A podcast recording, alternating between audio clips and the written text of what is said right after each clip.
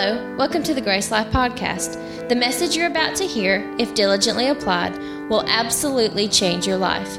We're praying that the God of our Lord Jesus Christ, the Father of glory, will give unto you the spirit of wisdom and revelation in the knowledge of Him, thereby allowing the eyes of your understanding to be enlightened.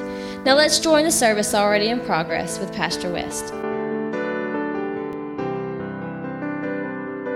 Good morning.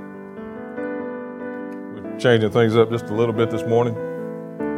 We decided we're just already stirred, amen? How many of you came stirred? If you're not stirred, then you can be stirred, amen? The scripture tells us for us to do what? To stir up the gift of God that's on the inside of us. You know, a lot of times because we live in a body and have a body, then we like emotional feelings and things, and we think we've got to have, some wild music or whatever to get us going. But how many of you know we can encourage ourselves? We can get happy. We can think ourselves happy, glory to God, and get excited about the things of God. We're going to get into the Word today.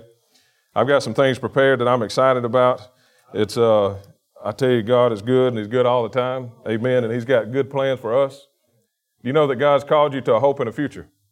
You know, sometimes we live in a world where there's cares and situations that come and problems and things that just, you know, if you turn on the news for more than 30 seconds, you're going to see, it's just bombarding us all the time with this, you know, just negativity and things that may be really happening, but we're in the world, but we're not of it.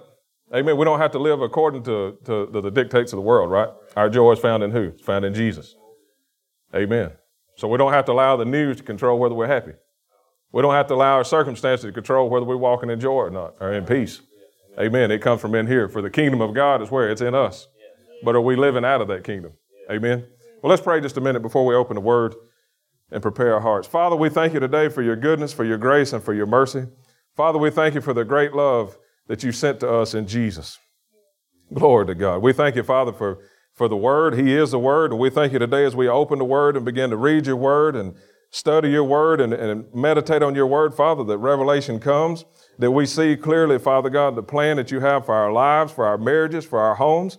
And I thank you, Father God, that you've called us to be an influence in this world. You've called us to be kingdom influencers, Father. And as we take our place and we see ourselves for what you've made us to be, if we see ourselves and see who lives on the inside of us, Father, I thank you that we'll take that place, we'll change the world and the circumstances around us, Father, and influence others for your kingdom. So we thank you today that we go to a higher place. We thank you, Father God, that we see and we know by the Spirit of God that the Holy Spirit is the teacher. And we yield ourselves to Him today in Jesus' name. Amen. Amen. Amen. Are the children already dismissed? I forgot about that. They're gone. Amen. Well, if you got your Bibles with you, let's go ahead and open them today to the book of Genesis. Amen. We're going to start in the beginning. Start in Genesis, wind up in Revelation. Amen. Glory to God. Amen. We'll be out by 3:30. Got some snacks in the back and... Like a fella told me, he grew up in a predominantly black church, and he said, we just go to the basement, have a snack. And they keep on preaching. He said, we go down to the basement, have a bologna sandwich, come back up, and the preacher's still be preaching. He said, we go 2 or 3 in the afternoon. Amen. So we got some snacks in the back. If you don't like bologna, we got some ham and turkey. No, I'm just kidding. Amen. No, actually, I'm going to open a subject today. You may have an opportunity at a later point to continue with it, but we're going to accomplish what we can today, but we're going to discuss marriage. Amen. It's God's institution. It's something that He put and established in the beginning. He put it, we know we make jokes about this, about Adam and Eve. It's not Adam and Steve. Amen. The world's got some crazy ideas. I was in the courthouse this week in Clanton and getting some license, some things done, and walked up to the front there at the probate's office. We got a new probate judge in the county. Looked a little different, not to see the regular one there I've seen in so many years. And a different fellow walked out, and I know him. And anyway, they got a big sign up there at the front that says there will be no more marriage ceremonies performed at the Chilton County Courthouse as of such and such. Well, it's because he took a stand and he refuses to do certain marriage ceremonies. He had to do a few of them, but then they gave him the right to where he could choose, and he chose not to do them, amen? Because we stand on the Word. We believe what the Word of God says. We have a foundation that we live by. Thank God we have a foundation. You know, I'd hate to live in this world and we not know what the foundation of what we believe and what we have and our rights and privileges. Right. Amen. When something happens, our house is built upon the rock. Yeah. Amen. And storms will come and the winds will blow, and we may have situations and trials and circumstances come against us, but when our life is built upon the rock of Christ Jesus, then we can get happy. Yeah. We can celebrate in the midst of the storm. Yeah. As Pastor, I believe he mentioned it last week, that our problem, our situation needs to hear the answer declared in the middle of it. Yeah, we need to start declaring the answer before the answer is seen or known, or before the end gets here. Right. Why? Because we got the victory now. Yeah. Amen? So we're going to open up some things concerning marriage, and it's God ordained. It's the first team that God ever put together. Amen. He created man, and he knew that man needed a whole lot of help. He said, it's not good that he be alone. I see right now he's going to need a lot of help. So he created a woman. Amen. Hallelujah. So let's read this in Genesis chapter 2. And then we're going to turn over. Our foundational scripture is going to be Genesis chapter 2, and then we're going to go over to Ephesians chapter 5. But right now, Genesis chapter 2, let's look in verse 15. It said, and the Lord God took the man and he put him into the Garden of Eden to dress it and to keep it. He gave us a job to do, amen? He gave us dominion and authority.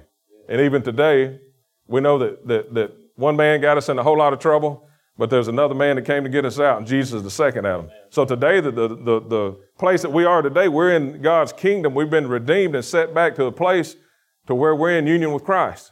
Amen. Complete fellowship and harmony with Christ. And they had complete fellowship and harmony with God here, right? And he gave them a job to do, and it was to have dominion. Well, he's given us the same job today, is to have dominion. Amen. But I want you to notice right after he gave man dominion and put him in the garden, and he called one alongside with him. Amen. So today in the kingdom that we live in and walk in, it's vitally important to husband and wife that we walk in unity. Amen. Because he's given us dominion and authority. And he's given us that for a reason and a purpose, for us to be an influence in the kingdom. Amen. As a unit, as a team, we're to have influence. People in the world should look at us and say, what's different about them? I want what they have. Why do they seem to walk in the blessing of the Lord? I don't mean we don't have problems. It doesn't mean that we don't have situations. But we know what the foundation is. That's the difference. We know when the storms come, situations come, it's not going to, it may knock us off our feet for a moment. We're going to get right back up. Glory to God. We're going to get right back up. We're going to keep moving forward because we know what the answer is. Amen. Hallelujah. So again, verse 15, it said, the Lord God took the man, he put him into the Garden of Eden to dress it, to keep it. And the Lord God commanded the man, saying, of every tree of the garden thou mayest eat freely. But of the tree of the knowledge of good and evil thou shalt not eat of it, for in the day that thou eatest thereof, thou shalt surely die. And the Lord God said, it is not good that man should be alone. I will make him a helpmeet for him. Amplified says, the Lord God said, it's not good or sufficient or satisfactory that the man should be alone. I will make him a helper, meet, suitable, adapted, complementary. Amen. Complementary. See, we're to complement one another. Not work against one another, but complement one another. We're a team. We're in unity. We're one. We're going to see that here in just a minute. So he said, I'll make him a helper that will make him a helpmeet for him. And out of the ground, the Lord God formed every beast of the field and every fowl of the air and brought them unto Adam to see what he would call them. And whatsoever Adam called every living creature, that was the name thereof. And Adam gave names to all of the cattle. It goes through what he said. Then it said, there was not found any helpmeet for Adam. Nothing was sufficient. Amen. God saw that. It says nothing sufficient. And the Lord God caused a deep sleep to fall upon Adam, and he slept, and he took one of his ribs, and he closed up the flesh instead thereof. And the rib which the Lord had taken from man made he woman. And God brought her unto the man. And Adam said, this is now bone of my bones and flesh of my flesh. She shall be called woman, because she was taken out of man. Therefore shall a man leave his father and his mother, and shall cleave unto his wife, and they shall be one flesh. Did you hear that? Yeah.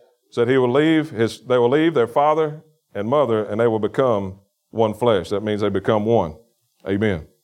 Now we know we've heard in the past that God took the rib, caused him to go to sleep, took the rib out. Then he formed woman.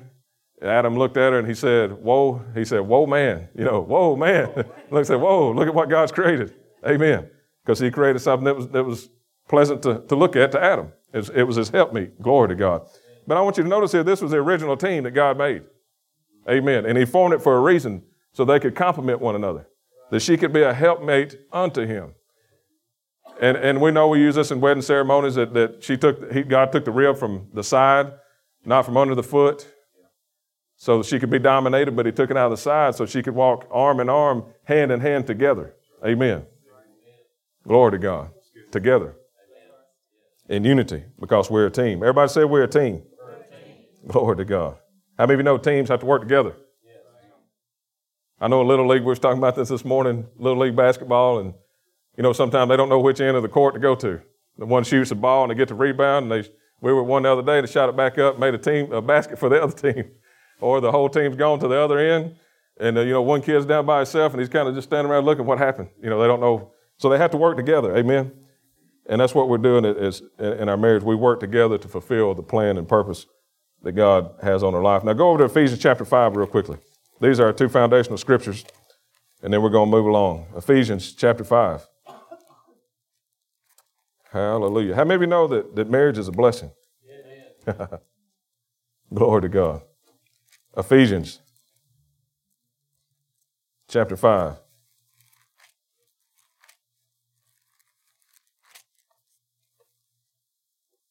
See, in marriage, we either prepare to succeed. See, we have to prepare to succeed. We have to invest. Amen. It's just like in the business world, you plan to succeed, and if you don't, you're going to what? You're going to fail. You either plan to fail or you fail to plan. If you fail to plan, you're going to what? Fail. So we have to plan. We have to be willing to invest. A lot of times, if we turned in this morning and said, "Ooh, glory to God, we're going to teach prosperity this morning, and man, we're going to get, we're going to believe God for a new dining room set. And we're going to get believe God for a new Lexus," or whatever it is. See, the body of Christ likes to get excited about that, but when we talk about a subject concerning marriage, sometimes it may not seem that exciting initially, but see, what we have to realize is God's ordained plan on the earth for us to walk in. Amen. To fulfill the blessing of God that he has upon our life. So we can get excited about it. Glory to God. The worldly myth is this, the people in the world, they look at married couples and they say, well, either they have it or they don't. They just look at them and say, man, that couple's got it, in the world. They say, why are they always happy? And why do they not ever argue? They just have it. Well, that's just a myth. They don't have it, and not only that, you don't go home with them. They may look like they've got it on the outside, but go home with them for a few days. There may be some frying pan flying, a couple, you don't know what goes on behind closed doors. It may look like they have it on the outside, but go home with them. You'll see the true colors flying. Amen? So it's not about an it, but it's about, are we willing to invest? Are we willing to put in? Just like a vehicle. If we don't have maintenance on a vehicle, Bill's not here today, but I always use that example with him about the sludge. If you don't change your oil in a car, it's going to get gunked up, the motor's going to get gunked up, and sludge will form, and that engine will lock. Amen? So we can't just ride on fumes in our marriage. We can't just think, because we've been together for, you may be here today and say, well, I've been married 30, 40 years. And, I don't even really need to hear that. Well, we can't ride on the fumes of yesterday. What are we doing today? Love is a verb.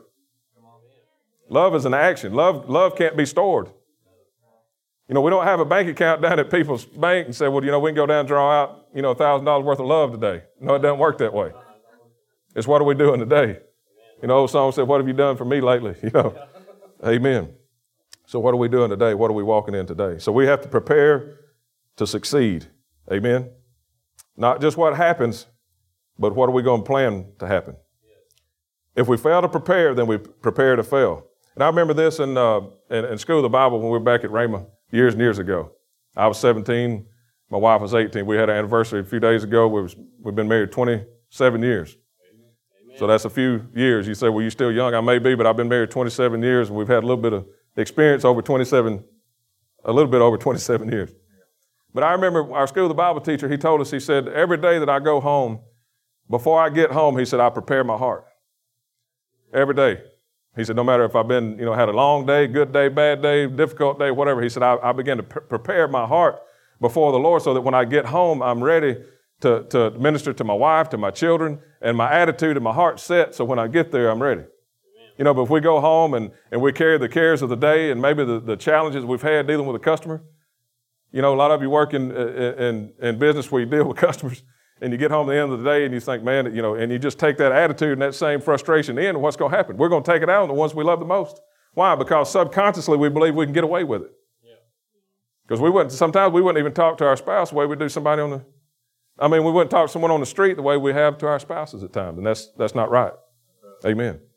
We're to honor them, honor one another. So we can't take that attitude into the home, but we can prepare ourselves. We can get ready. Glory to God. So when we come in, then we're ready for whatever comes. They may have an attitude. Are you prepared for that? You know, maybe the wife that's had 3 or 4 kids all day, come home from school and getting homework ready and trying to make a meal and clothes piled up and telephone ringings and maybe a creditor's called. And you see what I'm saying? So are we prepared to be there and to encourage them? See, we encourage one another. We're a team. Yeah. Amen. One needs encouragement, the other one's there. The other one needs encouragement, then we're there to work together and to help one another. Right. Amen. Because we're heirs. I'm getting ahead of myself, but we know the Scripture also tells us that we're heirs together of the grace of life. Amen. Together, not apart. Together. See, the divorce rate in the church is just as high as it is in the world. Sometimes, some statistics say it's even higher. And that's an attack of the enemy. See, for a strong local church and a strong body of believers, we have to stay together. Amen. We have to work together, not just stay together, but work together. See, it's one thing for a team to be together, just be a team. Anybody can be a team. We can get together today and say, well, we got such team formed, but one is successful. What do? They work together. Yeah. They know their parts. Yeah. Amen. They know their roles. They work within those roles, and then they have success. Amen. Because one man's not called. Right. One woman's not called, but the husband and wife's called. Yeah. The family's called. If you have children, they're called with you. Amen. Right. I didn't get too many amens on that. I said amen. If the husband's called, the wife's called, and the children are called, the family's called together. Yeah. Amen. Amen. Amen. God instituted marriage where? In the beginning. Yeah. So in the beginning, when we're called, the wife's called, and the children are called. Amen. Now let's look at Ephesians chapter 5, verse for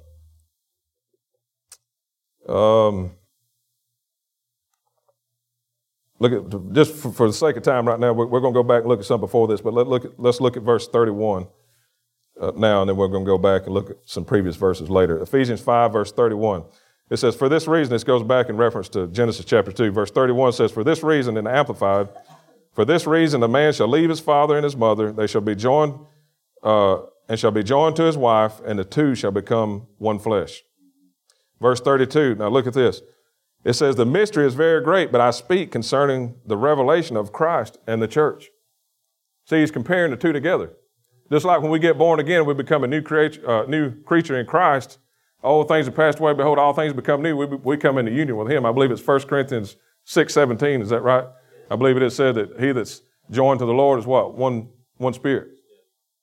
When we become joined with our spouse, we become one flesh. We become one together. Amen. So this references back to Genesis chapter 2 right here. So we're a team, and we're going to look at some things concerning that. Let's go over to 1 Corinthians. Let's see if I want you to go there. I tell you what, go to, let's go there first. 1 Corinthians 13, you know the chapter. And we're not going to, that's not my text to get into and to divide. You know, we could take a week and just teach on that particular passage. But what I want you to do with it, though, is I want you to take that passage in that chapter, 1 Corinthians chapter 13, and meditate on it. Put your name in it. Speak the chapter over yourself. See yourself in that. Amen? Like I said, I'm not going to break each verse down, but I do want to read a couple. Of verse 1, it says, though I speak with the tongues of men and angels and have not love, I become as a sounding brass or a tinkling cymbal. It means you were just making a lot of noise.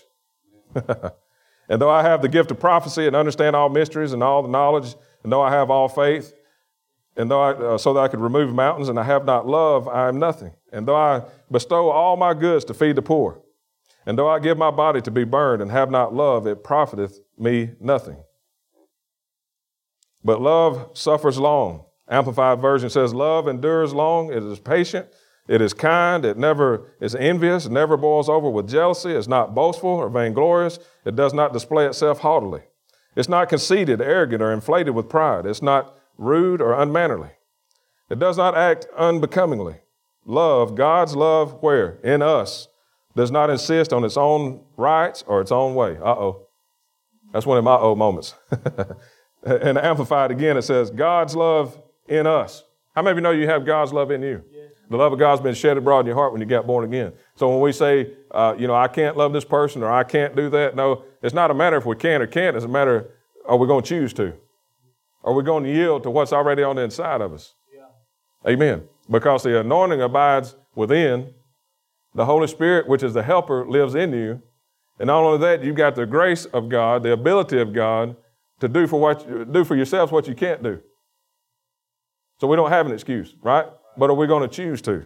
Do we make the choice? Really what it is, I'm getting ahead of myself, God's just wanting us to come to the end of self. He just wants us to get rid of self and feelings and what our rights and what we desire. Just come to the end of that and let Him take up the rest. Amen? It's His ability. He gave us His faith. He gave us His ability. He is grace. He lives on the inside of us. Amen. So God's love in us does not insist on its own rights or its own way, for it's not self-seeking, it's not touchy or fretful or resentful. It takes no account of the evil done to it. Uh-oh. Boy, I'm hitting some amens. I'm getting some amens now. No account of the evil done to it. It pays no attention to a suffered wrong. No attention. Not a little attention. Not going to remember it for, 30 minutes. I'm going to hold on to it just for the afternoon a little bit just so I can, have some leverage. No, it didn't say that. It said pay what? No attention to a suffered wrong. It does not rejoice in injustice or unrighteousness, but rejoices when right and truth prevail. Love bears up under anything and everything that comes. It's ever ready to believe the best of every person. Its hopes are faithless under all circumstances and endures everything without weakening. Love never fails. It never fades out. Did y'all hear me this morning? Yeah. Love never fails. If you want to know how to walk in success and victory, you walk in love. It never fails. Amen. He said it just doesn't seem to work. It just doesn't seem to work out. I've read some books here and there, and I've done this and that, and we tried, but it just doesn't seem like it's working. Well, are you walking in love? Because it says right here in Scripture, and I think God said what He meant what He said. He said love never fails. God's love, not feelings. Not what we think, not our rights and privileges, but God's love. When we pay no attention to a suffered wrong. Amen. Hallelujah. Love never fails, never fades out or becomes obsolete or comes to an end. Prophecy will fail. The gift of interpretation, talks about that in Amplified, gift of interpreting the divine will and purpose. It will be fulfilled and pass away. Tongues will pass away. But love will never fail. Glory to God. Now, I've got a few quotes here I want to read to you, kind of lighten up. So I had to put in, it's like feeding a baby, you kind of put in some greens or some, what was those things we used to feed them, strained peas? It was just nasty green. Is that what it was, strained peas? The baby food, spinach, whatever. We played a game in youth one time when Philip Scott was in youth and put a trash bag over him like a baby bib or whatever, and had Philip Jones was in there too. And they had to feed each other those strained peas with a spoon, doing a little race. And I think one of them didn't keep him down too good. But that's some, but with a child, those things are necessary to get the nourishments in. Amen? So I kind of put that in the beginning. Now we're going to kind of lighten it up just a little bit. I've got a few quotes I want to give here to you concerning marriage. Let me ask you a question. This is a question I'm going to give you the answer. I'm not going to wait and let you answer. I'm just going to give you the answer. It says, as love is grand, then what is divorce? It's at least $100,000 or more. Amen. Amen. On the first night of the honeymoon, I think Pastor told this a long time ago, but it's so good I'm going to tell it again. On the first night of the honeymoon, the husband isn't sure how to tell his bride about his stinky feet and smelly socks, while the wife is wondering how to break the news about her awful breath, which so far she's been able to cover up. After some soul searching, the husband gathers his nerve and he says, I have a confession to make. She draws closer, peers into his eyes, and she says, darling, so do I. He kind of recoiled, jumped back a little bit, and he said, don't tell me, you've eaten my socks. Amen. This other couple said, after finishing the Chinese food, my husband cracked open his fortune cookie. My husband and I cracked open our fortune cookies. Mine read, be quiet for a little while. His read, talk while you have a chance. Amen. Another fellow said, my son wanted to know what it was like to be married. He said, I told him, leave me alone. And when he did, I asked, why you ignored me? Amen. Mm. He said, when I asked a friend the secret of his 52 years of marriage, he replied, we never go to sleep angry. He said, that's a great philosophy, I noted. And the man said, yes, and the longest that we've been awake is, so far is 5 days. Amen. And I'm going to finish up with this one. They've been awake for 5 days. Hallelujah. I don't think we've made it that far. Maybe a night, but never 5 days. Hallelujah. Said an elderly couple had been shopping at the grocery store, and all of a sudden the wife got this little wild hair to steal something. She just wondered what it was like to take something. So she decided to steal a can of peaches. So she took a can of peaches, but the inevitable happened. She was caught. Upon her court date, the judge asked her what she had stolen. She stood up before the judge and she said, Your Honor, I've stolen a can of peaches. He said, okay. How many peaches were in the can, the judge asked. She said, I believe there were 6, Your Honor. He said, okay, I'm going to give you 6 days in jail. All of a sudden, her husband jumped up behind her. He said, Your Honor, Your Honor. He said, she also stole a can of peas. Amen. Hallelujah. So he wanted a break, didn't he? Amen. He's looking for a break. A few more days. Amen. Hallelujah. So we mentioned this in this chapter right here in 1 Corinthians 13, to meditate on that for 30 days. Put your name in there. Amen. See yourself in that. And realize this, if we don't do that in our strength and ability, our strength and ability will run out. Human ability runs out, but God's waiting on that. When we taught the series on helping others overcome addiction, God is waiting for a person to come to the end of their self. Well, that's not just related to addiction. That's related to everyday Christian life. God wants us to live out of His ability. We're not even designed to be a Christian in our strength. We can't. He wants us to do it in His ability. Right. Amen. So we can walk that chapter out. Amen. So love can't be stored up in reserve. Can't be put in a bank account. Memories can. We can have memories, right? We can remember good times. But how many of you know those memories and those good times don't translate into today? Right. Right. When you woke up this morning, did that memory you had, on your honeymoon, did that memory come back this morning and just brighten everything up? It was just rosy, and man, or did you have maybe some opportunity to be offended? Did those memories come in there and take care of all that? No, it's not the memories. Memories are great, but it's the love that we have living in us that's active, that we're walking out and allowing to live and operate through us, amen, that empowers us and strengthens us to be a team. And there's anointing to do that, and we're called to do that, and there's a purpose and a plan, and we probably won't have time to get into it today, but God has ordained us as couples, as married couples, to influence this earth. He's called us, and He has a destiny for us, and He has a purpose for you being here. Amen. And it can only be fulfilled as you function together as a team, as a unit. Amen. So love can't be stored. I was listening to a financial guru this week on some things. He was talking about different banking and principles in the financial world, and I don't know if somebody is familiar with investing things. You probably know what I'm talking about, but he brought up a term I'd never heard of before, and it's called fractional reserve banking. Have you ever heard of that, Mr. Tadlock? Fractional reserve banking. I never heard of it. I thought, well, what in the world is fractional reserve banking? So I started listening to it, and what he was talking about is how that years and years ago, when money was first made, money was printed, and money was a title. Money was just like you own a vehicle. You have a title to the vehicle if you paid for it. They give you the title, right? Well, that title, it gives you the right and the privilege of driving that vehicle. It belongs to you. Yeah. If I came up to Ralph and I said, Ralph, I believe that truck belongs to me. And Ralph said, no, I got the title. It's got my name on it. See, it gives you the right to what? To have the truck. Right. Nobody can come take it if you got the title. Well, what money was a title to something that was in reserve. They had something backing it up, and it's called gold or silver. There was a reserve there. Used to, when this country was founded, then they had the gold, and the Federal Reserve was started. They had gold to back it up, and now that's not the case. Now they do what's called fractional reserve banking, to where they can loan up to 10 times what is actually backing the money that they loan. When they give you money for a house, they give you a mortgage on the house. Levi's been in the mortgage business before. What this fellow was saying, he said they can loan basically up to 10 times what they really have to back up the cost of that home. An example he used was this. He said, let's say that there's a wife that doesn't want his husband to get a motorcycle. She said, no, you don't need a motorcycle. I don't want you to get one. So he finds him somebody. He looks in the bulletin board, mule trade, or whatever, finds one. He calls the guy and he said, listen, I want your motorcycle, but there's a problem I've got. My wife won't let me have one. So they come up with a plan. He said, I tell you what. He said, I'll sell it to you. You can pay me. He said, but the man that was buying it, he said, but I need you to do something for me. He said, I needed you to keep it at your house. And he said, on every Wednesday, I'm going to come to your house, and every Wednesday I'm going to ride it and have a good time, and I'm going to bring it back to your garage and put it back. My wife will never know. She'll never know I got it. So he said, well, he said, let me think about it. So he thought about it, called him back, and said, okay, you got a deal.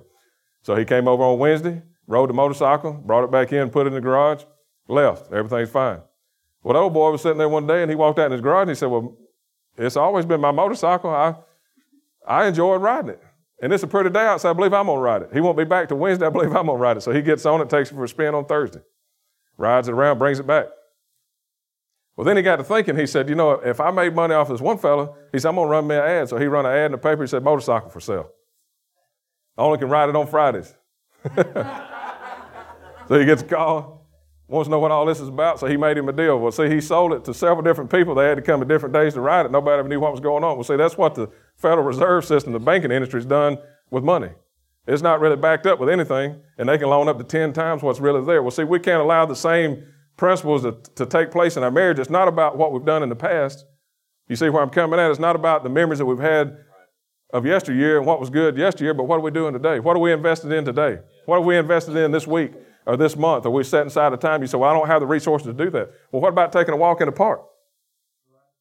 Amen. What about letting the kids go to sleep and then taking 30, 45 minutes, an hour while they're asleep and just talking about things? John Maxwell says he does this. He puts a card in his pocket, and all throughout his day, he writes down important things that happens, things that he'd want to talk to his wife about. She said, I'd like to share that with, I believe her name's Shirley. So I'd like to share that with Shirley when I get home. So he'd get his card out and he'd write it down. Something else that happened during the day, so I'd like to share that with her. He'd get it out and write it down. Well, by the time he got home, he'd have 10 or 15 things that he wanted to talk to Shirley about when he got there. But most of the time we get home, we're tired, we were ready to sit down and relax at the end of the day. Well, how's your day? It was good, it was good. You know, we're ready to rest. Well, what you want to talk about? Well, you know, it was what happened. Well, you know, it was all right. You know, it seems like we don't have anything. You know, it's easier for a woman to talk sometimes than a man. We don't really have anything to talk about. But how many know we can change that? Oh, yeah. Just simple little principles like that, but are we willing to invest? Yeah. Y'all hear me today? Yeah. Amen. I believe the Lord put this on my heart for a reason. It's not something, you know, we just came to gather together to talk about. But the enemy is after marriages. He is after marriages because he can't stand unity. It's the same tactic that he's used in the beginning, and he's still using it today. He's trying to divide and conquer. Same way with anybody, believers, the same way with a family, same way with a marriage unit. He wants to come in. If he can divide, he can conquer. And there's a strategy behind that. Amen. There's military strategies behind that. They come in and they find the individual sectors and they begin working against one and against one. Then they try to turn the sectors against each other on the inside, get them divided, and then they're weaker. See, that's the way the enemy operates, and it comes subtly. And we have to call his bluff. Amen. Have to call his bluff. He has no right, no authority in our life unless we give it to him. And we can call his bluff. We can run him out. James, we know what the book of James says. If we submit ourselves to God, resist the devil, the Amplified says he'll do what? He'll flee as in terror. But we got to call his bluff. We can't allow strife to come in. I'm getting ahead of myself, but we can't allow, we can't afford one minute of strife. Get it out. Get it out. It made me think, when I was talking about fractional reserve banking, it made me think about exercise, you know. Ralph done a awesome job and some things along the area of exercise and weightlifting and preparing, doing some things. Well, he knows this, that you can't base what you did last year off of a competition you have coming up, right? Actually, today is a Mercedes Marathon, 26.2 miles. I've ran 5 of them. And I didn't run this year. Why? Because I'm not ready to run this year. Because I can't take what I did on the last 5 of them and go up there today and say, well, I'm going to do what I did on the last 5 today. Because I might can make it about 9, 10 miles. But about mile number 10, Somebody's going to come with a stretcher and have to pick me up because that's about all I can make, see. So it's you know, today I'm not benefited. I looked at my Fitness Pal app on my phone, and since 2012, I've ran 4,500 miles. And I lost about 89 pounds. I've gained 40 of it back. So I got a decision to make, right? But even within that, it was the grace of God and the ability of God that helped me do what I did. I didn't do it through willpower. I never thought I'd run. You know, if somebody, you hear the jokes all the time, why do you run? Somebody chased me? You know, the only reason I'm going to run, somebody chased me with a gun. You know, and they got the stickers on the back, 0.0 on the cars or whatever, because they don't understand it. But it's just something that I started to do and enjoyed it, and it helped me in the process of getting physically fit.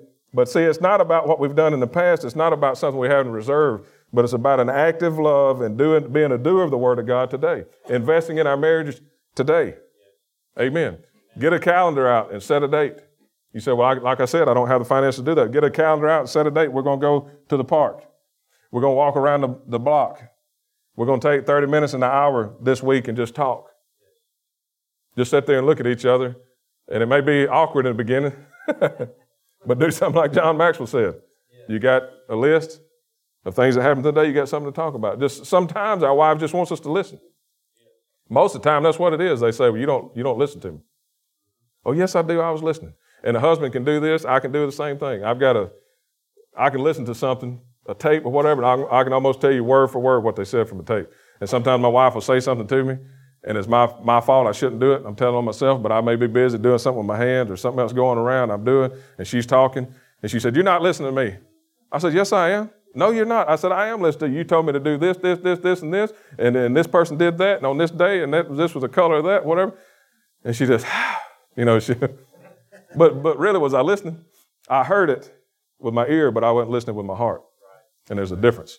So I wasn't stopping what I was doing. I wasn't showing her honor and respect.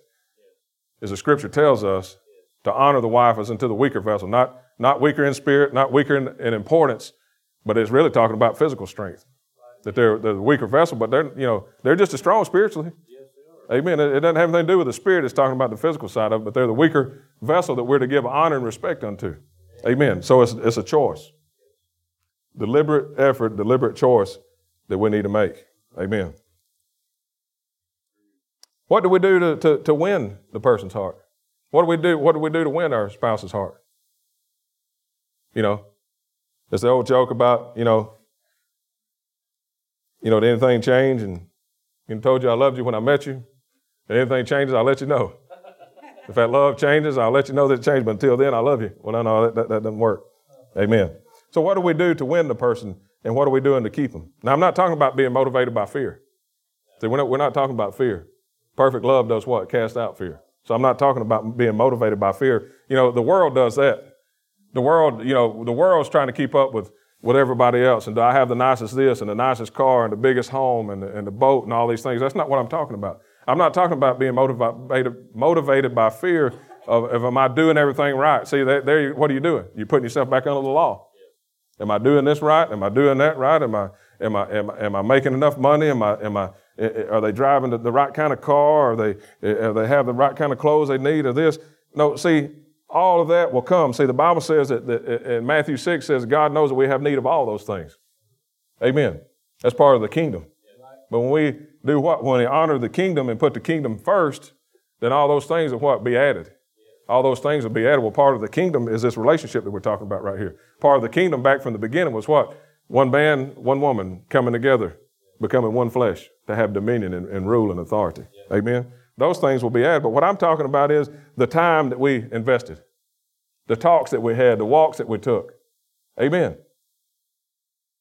You know, you ride down the road, you couldn't even pry yourself off of each other. Riding down the road in a pickup truck, you see two kids jammed up beside each other. You had to get a crowbar to open them up and get them out between each other. Now you ride beside each other and say, get off me, I'm hot. I'm sweating, you're sticking to me. Get off of me. Watching a movie, he said, look, I'm hot. Can't you sit over in the recliner? I'm hot. Turn on the air, something. You see what I'm talking about? And that's life.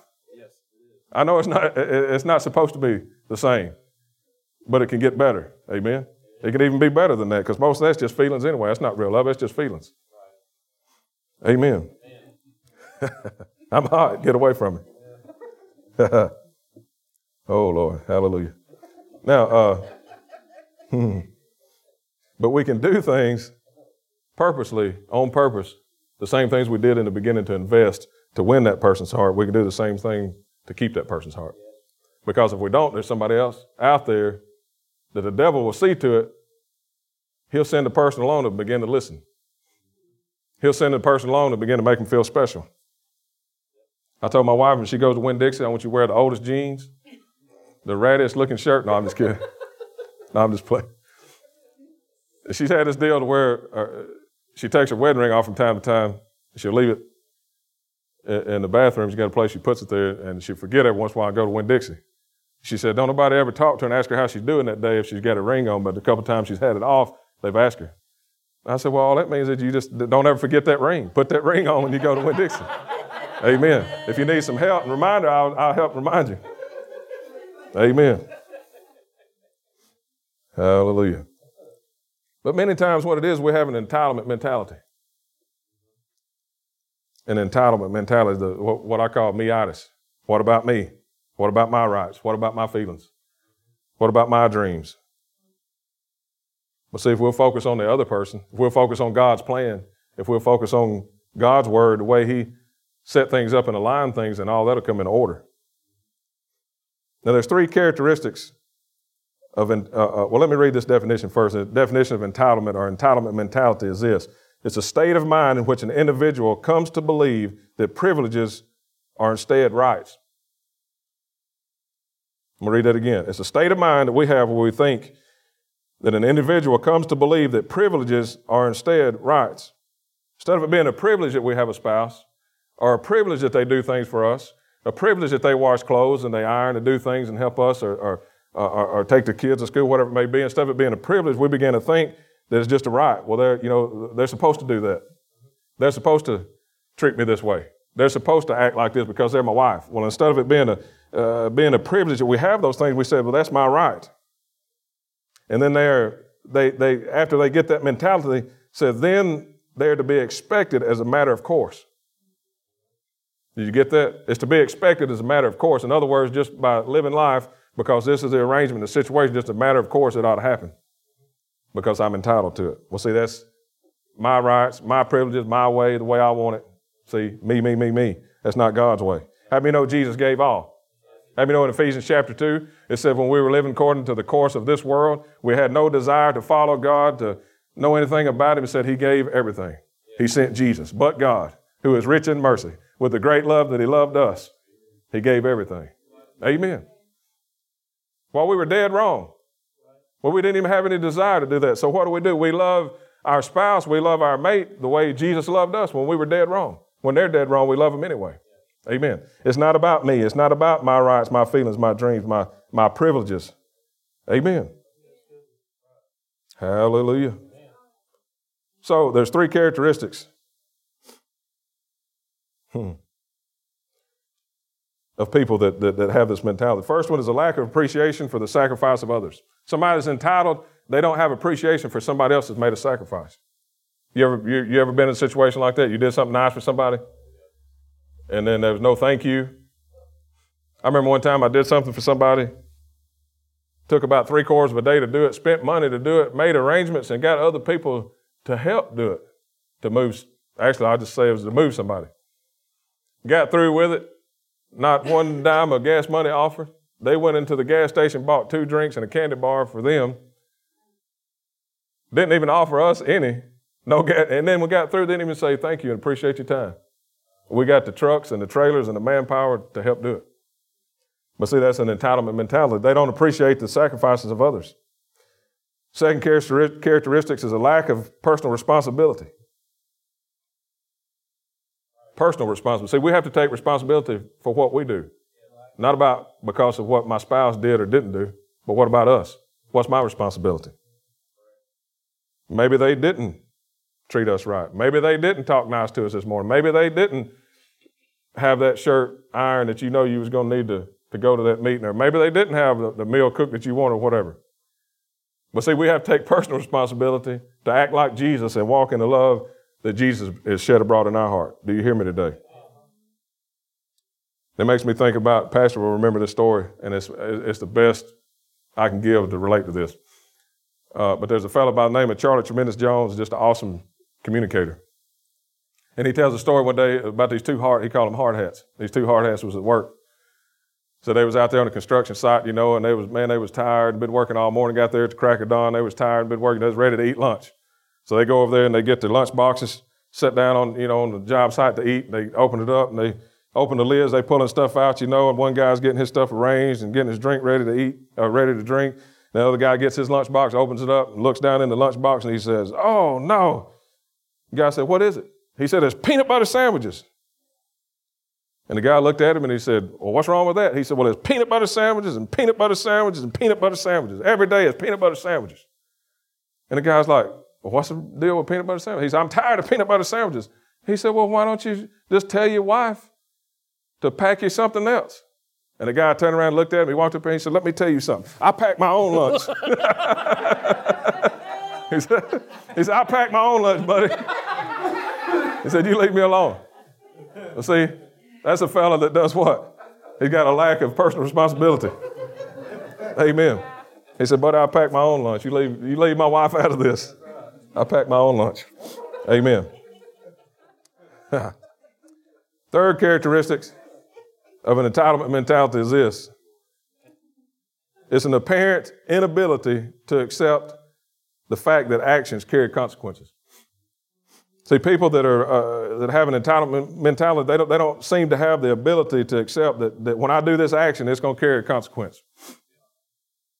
So we have to realize that if I do this, then it could have this consequence. If I say this, then this consequence could be after I say this. You know, words are powerful, very powerful. God created the world with His words. Amen. We frame our world with our words, so they're very, very powerful. And we need to think about it and use them wisely. But they have the inability to accept the fact that when I do this action is going to carry consequences. So when the clothes, we just can't take it for granted that they're going to pick up, our wives are going to pick up our clothes, that they're going to do all the washing and the cleaning. And the thing of it is we can help one another. There's different roles and different agreements in every household, but what agreement do you have? We bought some furniture the other day. We was at a home and this one particular couple, their kids are up and moved and gone, and it's just the two of them now. And they were laughing about it because they said, used to, she did all the cooking and cleaning pretty much, and said, now the kids are out and gone. And he said, I don't know what happens, kind of reverse some. She's got a different job as well. She's working more. And he said, now I do most of the cooking and cleaning, but they were good with it. They was happy with it. Well, what works for you? The main thing is work together. Amen. Compliment one another. There's different roles. Show appreciation. The bottom line is this, show appreciation for what's done. Amen. Don't take it for granted. Help when you can. Work together as a team. Put a plan together. Work together. And the most important thing is this, is we don't have to be right.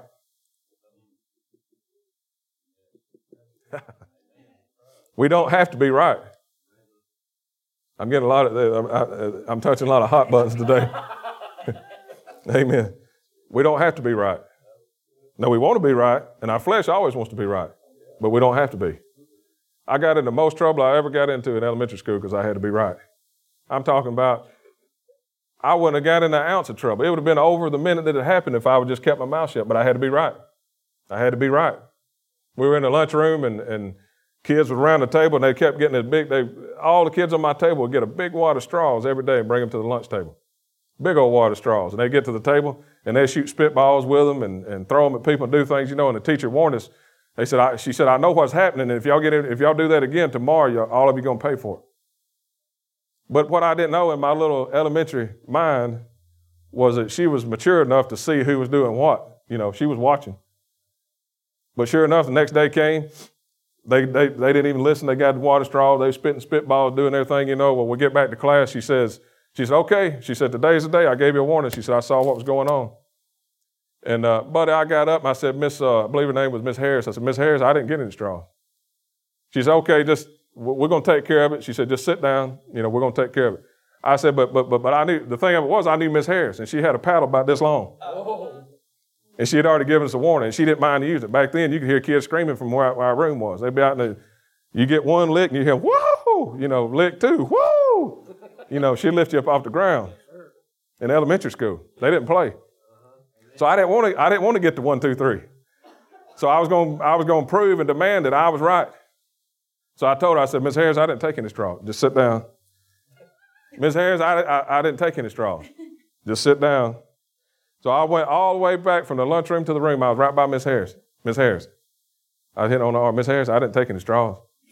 She said, I said we'd handle it. Ms. Harris, I didn't take any straws. I'm telling you, I didn't take any straws. I said we're going to handle it when we get back.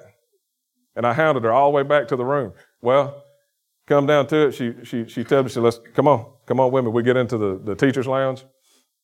Whole time, Ms. Harris, I'm telling you, I didn't take any straws. She said, bend over, son. We're going to give you 3 licks. Wow, wow, wow. She said, now, I know you didn't take any straw, but you wouldn't keep your mouth shut long enough. She said, you're getting to paddling because you wouldn't listen to me and keep your mouth shut. She said, not because you took the straw, just because you wouldn't be quiet and do what I told you to do. Well, see, I had to be right. I had a demand on it that I knew here that I was right. I didn't do it. Well, see, sometimes in a marriage situation, we really truly believe that we're right. The thing of it is, it doesn't matter if we're right or not. What difference does it make? Is it going to accomplish anything? Does it accomplish anything when we're right? When we prove our point and we keep on and we keep on. And it causes strife and it causes division. And the Bible says within the midst of all that, there's every evil work. And that's the way the enemy comes in. And how does he do it? He divides and he conquers. Try to divide and conquer. It may start as something small. It may start as something little. But we can't allow it. It's poison. We can't allow it to be it. It's witchcraft. We can't allow it in our homes. And we can stop it the minute that it tries to start. Amen? So what do? We make Jesus right. Make Jesus right. Neither one of us has to be right. We just make Jesus right. Make the Word right. What does the Word say about it? Amen. Make Him right. Glory to God. Make forgiveness right. Man, y'all shout and jump. Don't y'all jump over. Just jump one row at a time. Don't jump too off. So we make forgiveness right. Amen. You know, we hear this in the world that is 50-50. You know, we just got to give 50-50. 50 from her, 50 from him. Then you take it back and say, well, it's 100-100. 100% husband, 100%. We got to give it 100-100. But I believe it's even different than that. I believe it's just 100. Just 100 from the one that decides to act like Jesus. And it doesn't matter what the other half does. It could be 100 from us. We give our 100. So really, it's just 100. It's not about who did what, because see, that's what the devil always, from the very beginning, the devil always tries to divide and conquer. Always. In the garden, what did he do? He said, did God really say that? Did God really tell you that if you would eat of this tree, that you'd surely die? Half God really said that? Then he tried to tempt them to believe that they needed something else to be complete. But see, they were already like God. They were already complete. They were already in a paradise. Everything was already blessed. They didn't need to add anything to it, didn't need to take anything away. But the enemy, what did he do? He deceived them through deception, and he came in trying to do what? Trying to divide and conquer. Trying to get them to believe they needed something else, to add something else to it. Amen. So what do? We make Jesus right. We make the Word right. We make forgiveness right. And instead of it being 50, 100-100, we make it 100. And just take the responsibility that I'm going to act like Jesus. Amen. And I'm going to walk in love. But see, the thing of it is, we don't have to do it in our strength.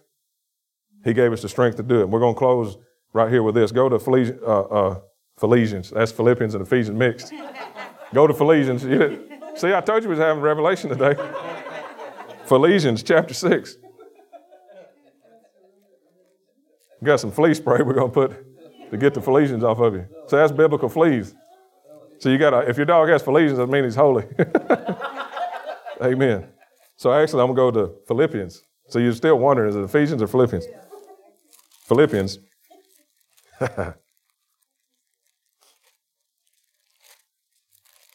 Philippians chapter 4.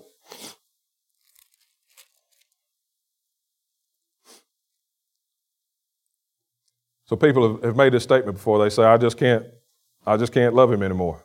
I just can't love her anymore. I just can't do this, or I can't do that, or I can't say this or say that. And the big one is forgiveness. It's I just can't forgive them for what they did or what they said. Well, you know, I don't see that in the Scripture. In fact, over here in Philippians, it says, Philippians chapter 4, verse 13, it says, I can do all things. Wait a minute. In the Philippians version, it says, I can do all things besides forgive. When they've done me wrong and talked ugly to me. When they forgot my birthday. When they forgot our anniversary. When they talked ugly and left the clothes all over the bathroom floor. Didn't hang the wet cloth up like it needed to be. Left the dirty dish on the counter. Left and didn't even tell me bye.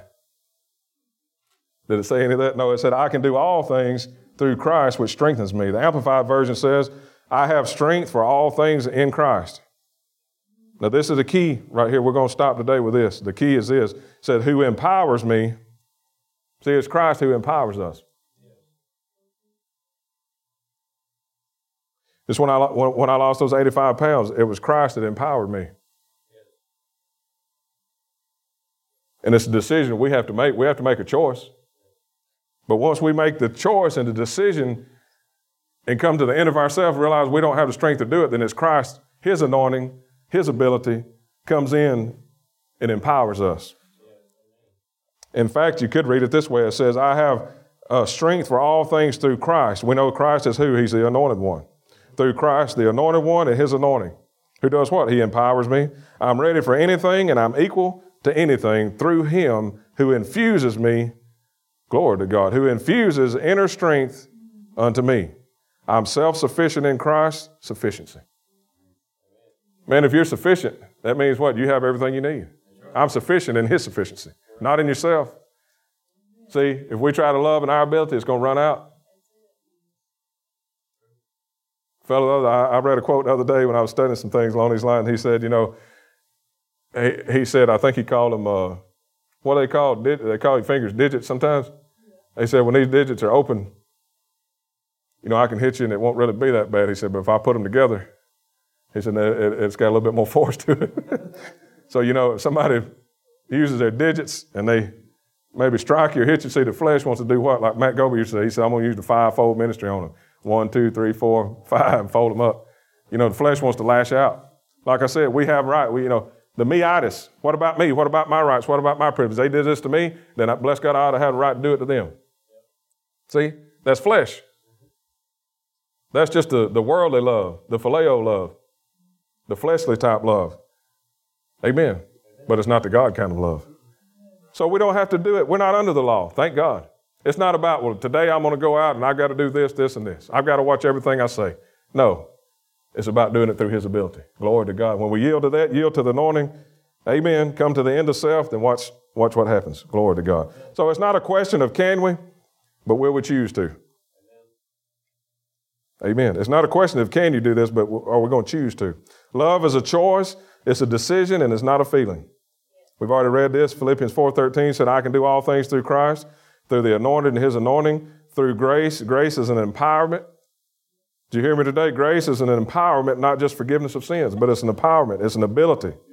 It's not just in my strength or when my willpower runs out, but it's through His strength. Human strength will always run out. Amen. Ephesians 3:20 said that what? It says God is able to do what? Exceedingly, abundantly, above all that we ask or think, according to what? The power that works where? In our neighbor? And our spouse? No, according to the power that works on the inside of us, works in us. Hallelujah. So when our power runs out, willpower runs out, when I want to, even to want to, sometimes you just don't want to. You ever been there before? Just be honest with yourself. Have you? I've been there before. I just didn't feel like it. I just didn't want to. I knew I needed to or should, and that was the right thing to do, but I just didn't want to. Well, when you want to runs out, guess what? The grace of God is there. Amen. Because you're called with a purpose, on purpose, with a purpose, for a purpose, to rule and reign and to be an influence in the kingdom. And our time's out, so we may have some time later, but got a lot more that we could cover on this and may be able to later point. Amen. Hallelujah. So our minds and our body may say, I can't, don't want to, but our spirit man's in union with Christ. Hallelujah. Amen. So we don't have time to get in there, get into the next verse, passage, but it's Ephesians 5, verse 21 through 33. You can take notes on that. Maybe we can pick up with that later. I do want to make mention of this real quick. I was talking a little while ago about the devil's tactics, and we'll get into more of this at some point down the road, but he uses divide and conquer tactics. And this was an awesome quote by, I believe it was John Adams. It says, "There is nothing which I dread," and he's talking about the foundation of our country. He said, "There's nothing which I dread so much as a division of the republic into two great parties." He said, "Each is arranged under its leader and has concerting measures in opposition to each other. This, in my humble apprehension, is to be dreaded as the greatest political evil under the Constitution." Now, why would he say that? Because it's division. It took a group of people, divide them into two parts. They got two leaders. They have different agendas. And now what are they trying to do? Trying to vote and come to agreement on the betterment of the country. But it's two parts. So what? In the very beginning, it was divided. See, the enemy doesn't want us to have two different leaders. He doesn't want us to have two different parts, two different sides, but we work together. Amen? In unity, we're called together. We've been brought together. We leave our father and mother. We cleave together. We become one flesh. And everything that we do, we're called to do it together through the grace and empowerment of Christ. Amen? Amen. Hallelujah. Well, thank you for listening. Amen. Amen. And drawing you. You're important to Christ. Amen. And your marriage is important. Amen. Hallelujah. We love you. Is there anything else, Pastor, you'd like to say?